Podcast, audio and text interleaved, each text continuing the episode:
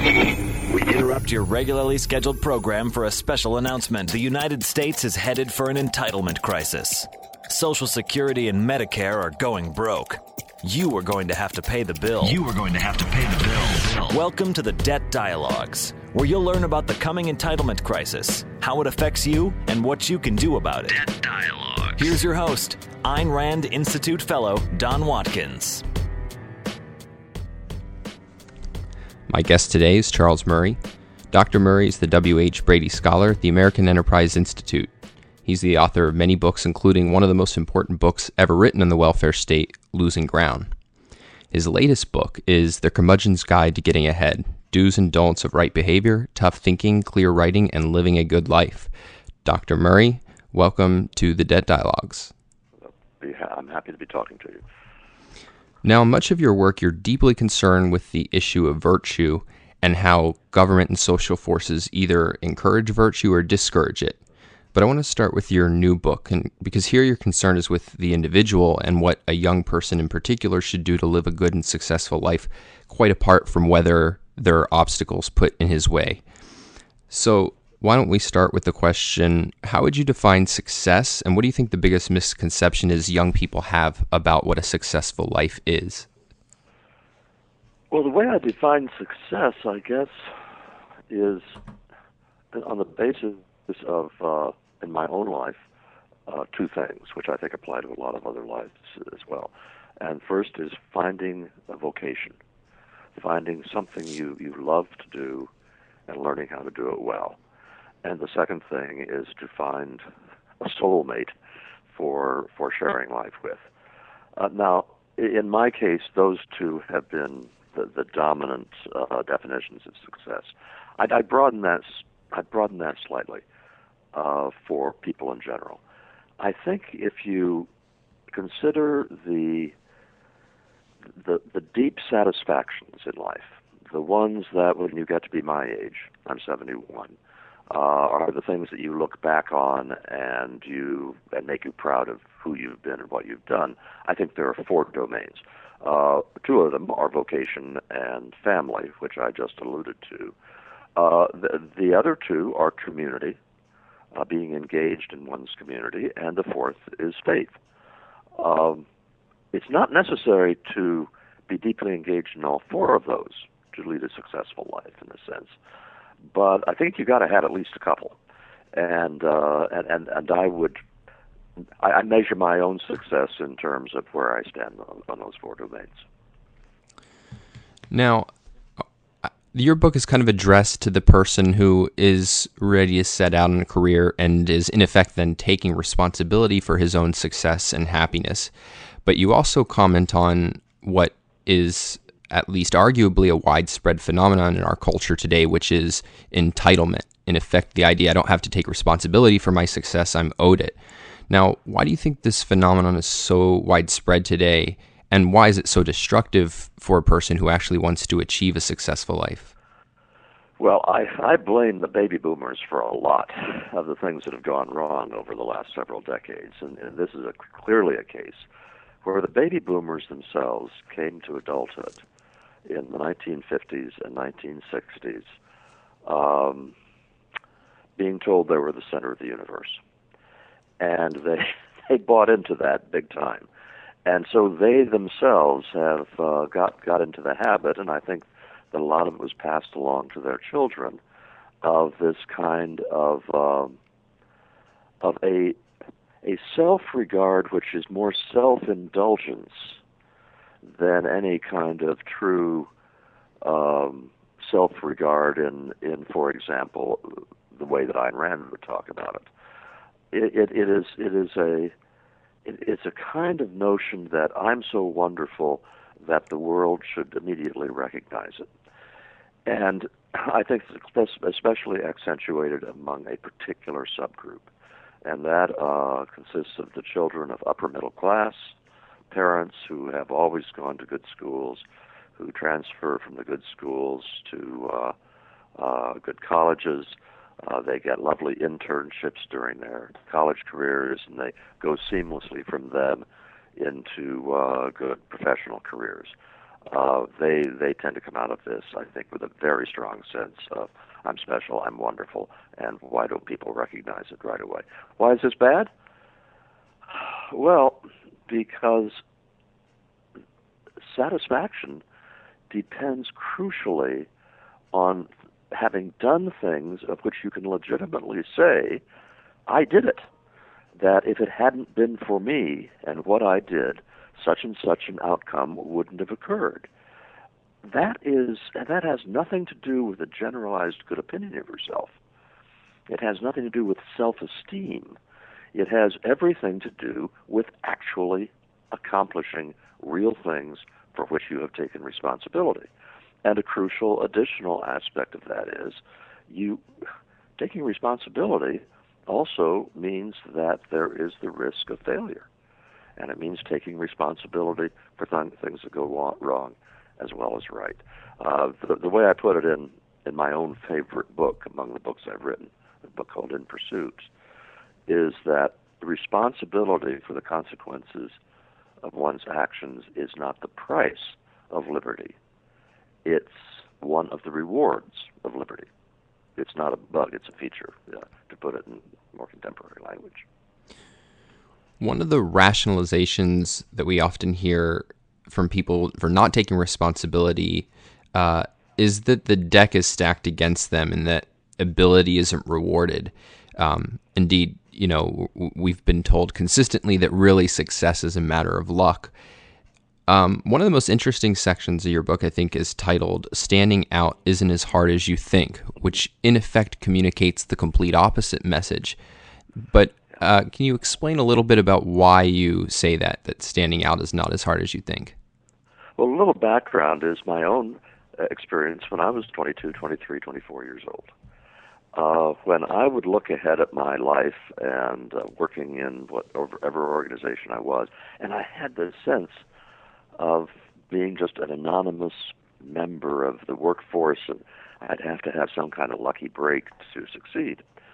And I discovered as I got older, it looks completely different when you're when you're not at the bottom of the organization, but you're at the top. And that truth is that good help is really hard to find. And by that, I don't mean brilliant help. I mean people who come to work every day, work hard, are competent, are cheerful, and uh, stick around as long as it takes to finish the work without complaining about it. Those are really simple things to do, and it's amazing uh, how few people do them. So that's that's why I, I wrote that tip in, in Curmudgeon Guide. I'd say, you just do those things, and I guarantee you're going to get noticed by the people run the place, and, and you're going to get promoted. And that includes going to work at really um, dreary jobs. I've I have a someone I I happen to know who uh, graduated from a fine college couldn't find uh, the job of her dreams, went to work as a ten dollar an hour barista at a uh, high end emporium in New York City, and uh, she did nothing more than the things I described. And she was managing 30 people, an entire section of the store. Um, and why? Because getting noticed is not as hard as you think. So then, what would be your advice to say a 22 year old who hasn't had a great education and comes from a bad neighborhood and doesn't have much money? What what are the first sort of steps he should make in order to try to make something of his life? I think exactly the same things that people who do have educations, good educations, have. Now, I don't want to trivialize this you specify this is someone who's 22 years old, so we're saying no, this this uh, young person doesn't have a college degree, right? Right. Um, in, in one sense, I'll say it's a he. Uh, in one sense, he has a problem that the upper middle class graduate of a college doesn't have, doesn't need to have, which is he may have to go out and get further training in order to have a, the kind of vocation that he wants. However, in practice, in practice, how many 22 year olds coming out of good schools uh, have a vocation? that they that they are skilled for. How many of them have skills that they can take to an employer? Uh, and the employer will hire them because they're skilled at something the employer needs. And the answer for most liberal arts graduates is they don't have any such things. In an odd kind of way, the disadvantaged person you just described should be able to move ahead uh, occupationally just as fast as the college graduate who's had a much more advantaged life. However, here's the problem he can't. And the reason he can't is because he doesn't have that college degree, and the college degree has taken on a uh, screening role. So he won't be able to get an interview to uh, get a lot of jobs that hard work and simple intelligence would enable him to do because he doesn't have that magic piece of paper. Uh, so, in answering your question, I'm giving two answers. One is actually he shouldn't be in a worse situation. Let's say he has the same the same level of ability. He shouldn't be in a worse situation than the the typical uh, liberal arts graduate. In reality, he is because he doesn't have that piece of paper. And I guess in some ways, I have to say you have to live in the world as you find it. And so probably he'd better try to compensate for that in some ways. But the other part of me says that this is one of the most truly pernicious aspects of today's life this artificial importance of the BA. One of the most refreshing parts of your book and uh, your work in general is that you take morality seriously. And in general, although I think you know we part ways uh, in exactly how we think about morality, you come at it from a Aristotelian perspective, in which it's part of achieving happiness and a good life. Um, now, we can't go too much into that here, but I wanted to highlight one issue that you raise, and that's the issue of being judgmental. Now, we live in an age where being uh, being not non-judgmental it's treated as self-evidently good, but you argue that it's not simply bad. But here's a quote from the book: "Of the many pernicious aspects of today's academic culture, I think the worst is its celebration of non-judgmentalism." Want to elaborate on that? Yes, and. Uh and here is where um, I am firmly in uh, the camp of Ayn Rand on, on this regard. To be a human being means to exercise one's rational faculties, and that requires making judgments. That the only way you can avoid making judgments is by refusing to think about something. And that is a denial of what makes us human. Um, in, in, if you get down to specifics, um, I, I use one in the book that I, I, I hope will get people into my argument. Because as soon as I start to talk about things like uh, uh, sexual morality or or any other kind of big moral issue, then lots of people will just leave it alone because they don't want to go there. So I take the example of um, of great art.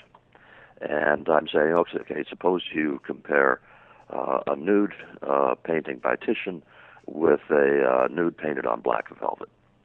And uh, it, it's okay, I say in the book, it's okay for you to say, well, I prefer the one painted in black velvet. I like that one. Okay, you can't argue about taste. What you do not have the freedom to say is, you can't make a judgment about which of the two is a better painting. That's just a matter of opinion. Because there you're dealing with, with, with bodies of knowledge and information and standards that have to become to you have to come to grips with them.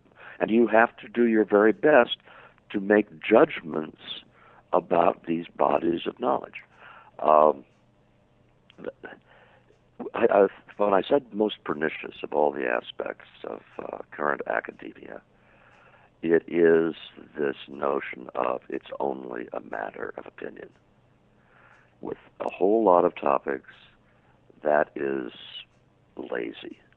It is refusing to take on one's responsibility to make the best possible judgment based on the most possible knowledge uh, about what is good and bad, uh, right and wrong, uh, virtuous and evil. And I actually suspect that it has a lot to do with the rise of entitlement and entitlement mentality because the the whole core of it is we can't judge, we can't make distinctions between good and bad and right and wrong. Well, if so, then you can't say somebody has a right because he's earned something or he hasn't because it's well, no, that's your opinion that I haven't earned it. So the, it, that agnosticism runs throughout, I think, and, and really has devastating psychological effects on people. I, I agree, and I would just embroider that thought uh, with uh, well, I, will give you a specific experience. So just a few months ago, I was up at Yale, and I was presenting at the Yale Political Union, which is this very old debating society at Yale. So in the room with me, I had people on the left and people on the right, and we were debating about the effects of the uh, welfare state on on uh, poor people. And so I was hearing all political points of view. But what was fascinating was the degree to which this extremely privileged set of kids, you know, from because overwhelmingly they came from affluent backgrounds and had had their lives set out for them. But life had been such for them that they see themselves as being very privileged. They recognize that.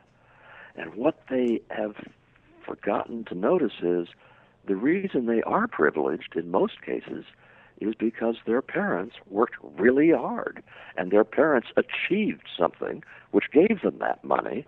And so it, the fact that their parents were successful was not a matter of luck. But the way these kids looked at it, the Yale undergraduates, I think an awful lot of them said, well, gee, here I am in this affluent family, and it was just all a matter of chance. Um, and and I think that feeds into their unwillingness to make judgments because they are so convinced from their own lives, not really understanding their parents' lives. They're convinced from their own lives that it is a matter of luck. Now, I want to turn to a more social perspective, and let me start by asking what is probably a ridiculously wide question, but how would you say the welfare state has affected our ability to pursue and achieve the good life? It has ravaged it. It has ravaged it most especially uh, for the people who don't have a lot of money. I said a few minutes ago that my own favorite book is In Pursuit, um, and the subtitle is uh, to, uh, to that is of happiness and good government. And the thesis of the book is uh, the, the well, the topic of the book is what does the pursuit of happiness consist of? And I talk about the enabling conditions in which which which enable uh, people to uh, pursue happiness, and the degree to which an expansive government strips life of those enabling conditions. Uh, just to take one example that uh, I use in the book, the satisfactions from family. Uh, it, is, it is one thing uh, to take satisfactions from from supporting one's spouse and children, let's say if you're a man, at a low income job, because you're putting food on the table and a roof over their heads. And you, even though you're working at a menial job, uh, you are doing something important with your life, something genuinely important. And you can say to yourself, if I quit tomorrow, if I walked away, my wife and children uh, would be in terrible shape. Well, to the extent you have a really extensive welfare state, the reality is that to work at a low paying job that's not very much fun uh, is not doing something important with your life. If you walk away, uh, in, in material terms, your wife and children won't be that much worse off, if any, than they are now. You have you have stripped somebody of, of a major source of satisfaction, and the same thing, uh, the same argument occurs with community life, um, and, and with uh, a vocational life. So the people that get hurt by the welfare state in terms of the ability to pursue happiness are not people like you and me. Uh, I still have all the satisfactions of family and vocation and community and faith that I want to get uh, for reasons that I won't go into now, but there is a systematic relationship between where you are on the socioeconomic pyramid and the degree to which an expansive government denudes your life of a lot of the sources of satisfaction. So, why then do you think support for the welfare state is so entrenched? Everything that I've just said requires a whole lot of thinking ahead. And uh, the benefits of the welfare state are right in front of you right now, today, in the form of a check, or of food stamps, or of an apartment, or you name it, or for that matter, a sugar subsidy if you're a sugar farmer. Uh, those are the benefits. They're right there. And for people like me to say, you know what, in the long run, that's really destructive, requires people to take a long term perspective and in many ways act against their own immediate self interest. So it's not surprising to me uh, that the welfare state is so, thoroughly entrenched. Its short term benefits will trump long term uh, bad outcomes every time. And, and that's and, and this is one of the things that's problematic for uh, for, for freedom, which is that there is a built-in, ineluctable historic tendency for government to expand that is only susceptible to being dealt with by a strictly limited government, and which has enumerated powers. And back in the 1930s, the Supreme Court, in its infinite wisdom, gutted the enumerated powers of the federal government. And once that happened, I think it's I think what we have seen since then was inevitable. There was no way to go back home. Well, that leads me then to like bringing in the fact that for a long time Americans resisted a welfare state and they did not accept the idea that one should get the unearned, even if it seemed to be in a person's short term interest.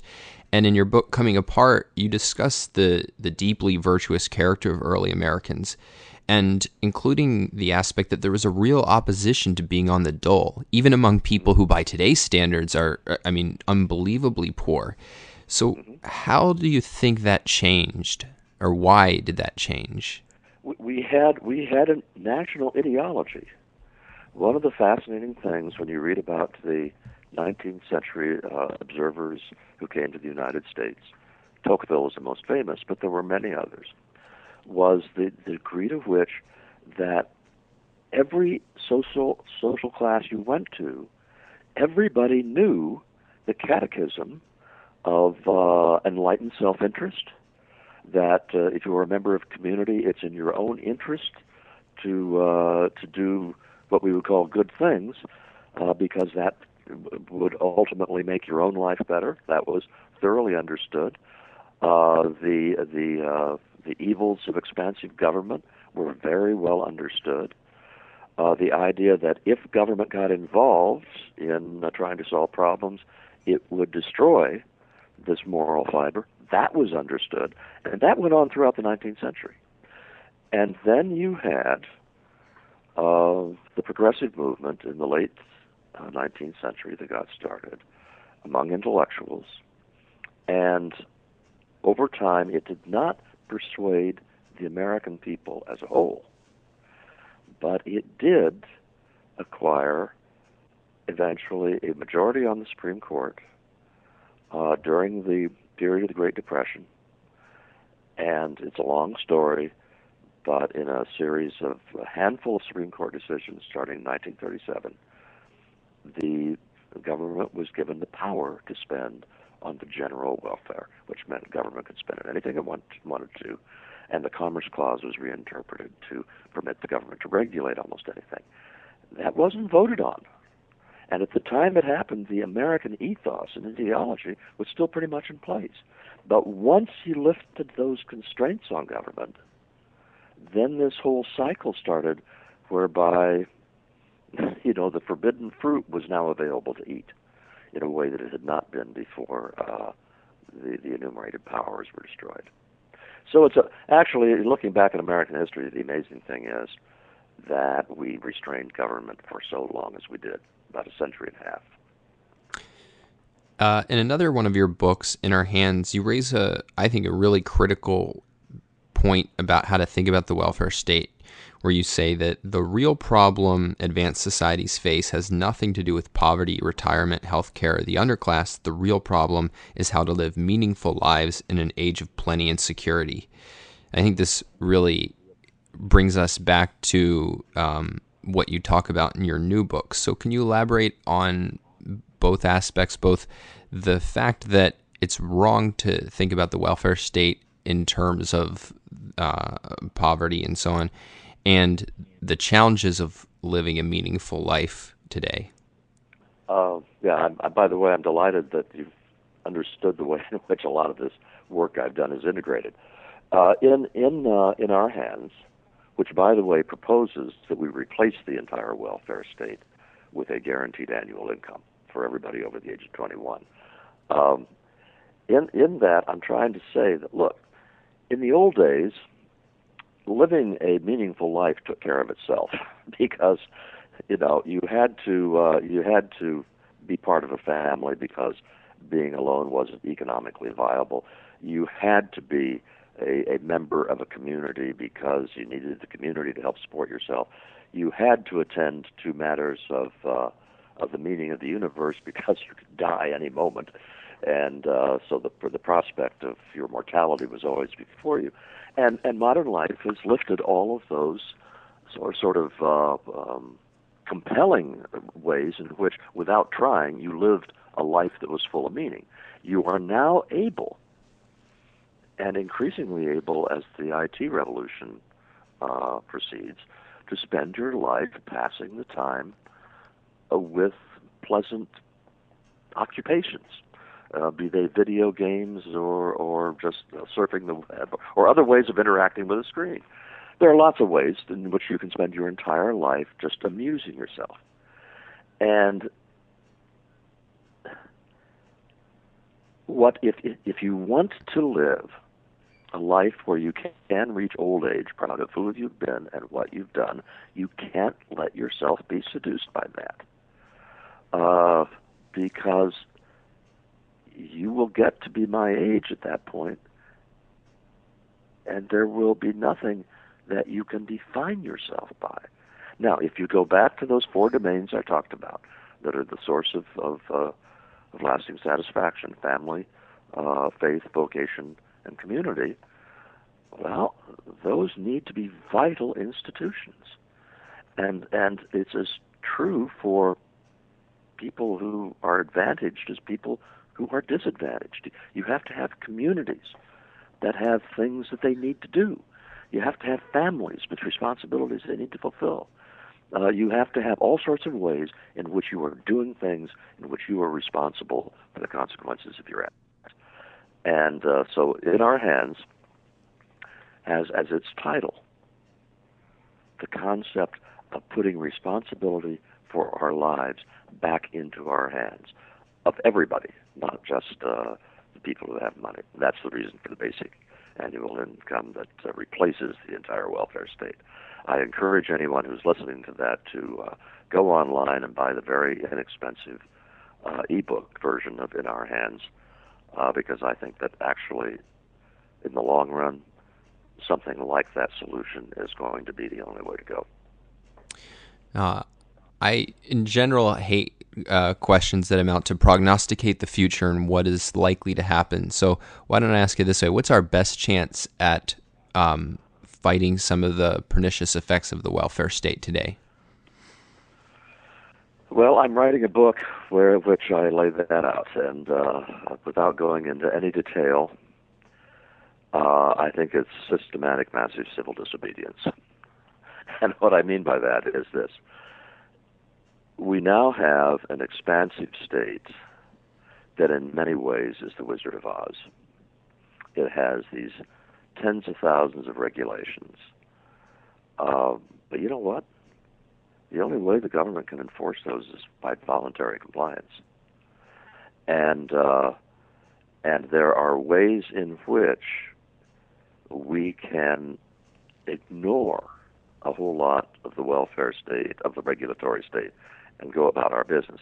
And the point of the book is uh, to, to present some practical ways in which you can do that, which involve basically of using private wealth as a counterweight uh, to to to the uh, to the regulatory state by providing defense against that state. But I, I don't want to go any further into that. I think that the Wizard of Oz, you pull aside the curtain, and what you have is this uh, a bald old guy who doesn't really have that much power against doesn't have the power to enforce all of his edicts. I think I think the recognition of that uh, opens up a lot of possibilities. Now, uh, what are the chances overall that the United States does not become just like Western Europe as an advanced welfare state? Um, in the short term, probably not too good. Um, just because the, the, the, the forces moving us in that direction are so powerful. But strategically, think about it this way.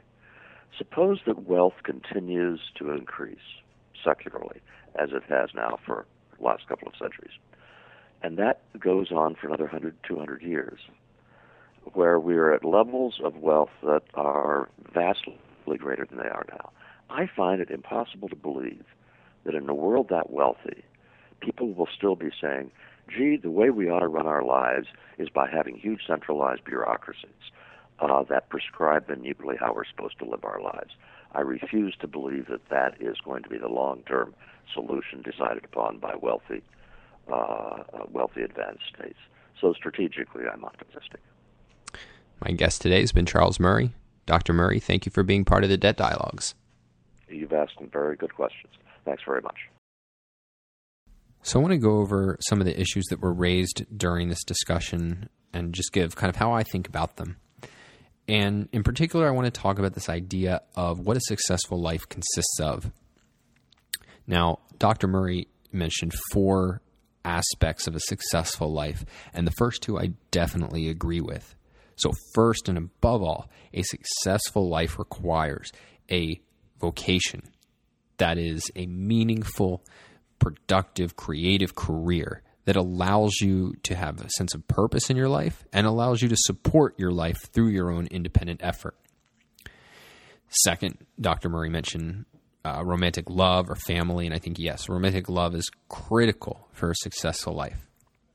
Now, Dr. Murray mentioned two other aspects of a successful life, and I want to briefly cover why I would not put them on the list.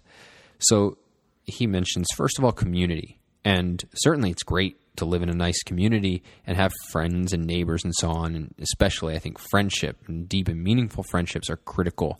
Um, but if we're getting at the essence of a happy life, I don't think that community rises to the same level as work or romantic love. Now, Dr. Murray also included religion, which I would not include on the, the uh, list. But I do think there's something related that is um, that you do have to include in order to have a successful life, and that is self esteem. Now, when I say self esteem, I don't use it in the sense that Dr. Murray used it in the course of our discussion, which was in effect an unearned pat on the back. Yeah, I'm a good guy for no particular reason, and I'm entitled to stuff from other people for no particular reason. Rather, what I mean is what Ayn Rand meant, which is a self estimate, an earned self estimate that is positive. The view that I am able to live and worthy of living, that I uh, can govern my life because I am rational, and that I'm on a quest for happiness and deserving of the happiness that I achieve. And I think that is um, really the key inner element to a successful, happy life. And one way to think about it is that what it really means is it's living up to a moral ideal. And that's why I think what religion is groping towards, because religion claims to offer a moral ideal. And um, the problem is that it's the wrong ideal, in my judgment, and that you do need an ideal, but it's one that comes from a rational code of ethics, which I think is what Ayn Rand offers.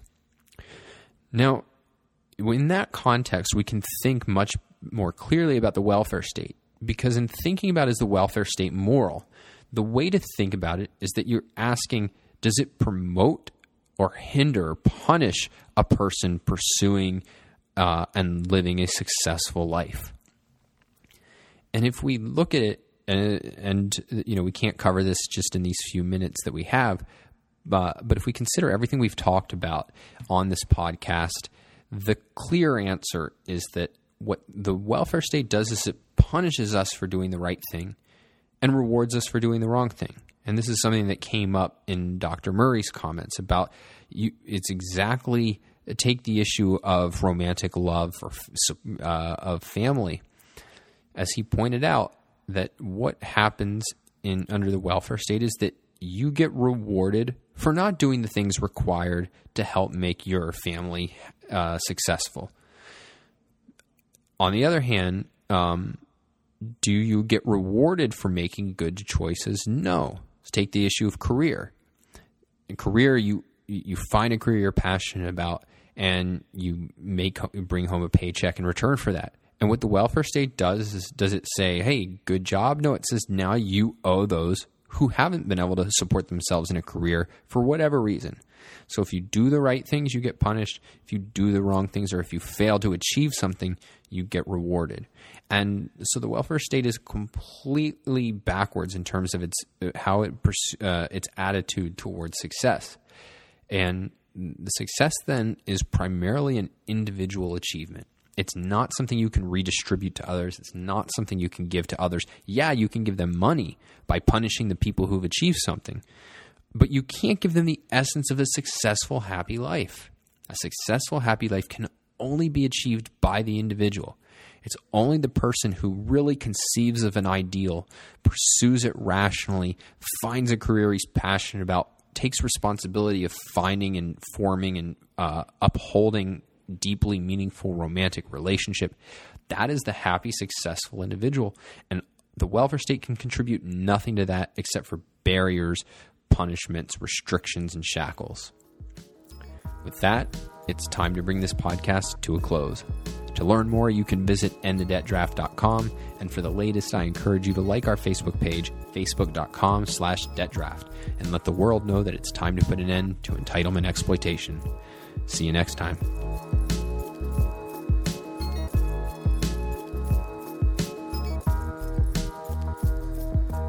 Debt Dialogues is property of the Ayn Rand Institute. Its content is intended for private use only.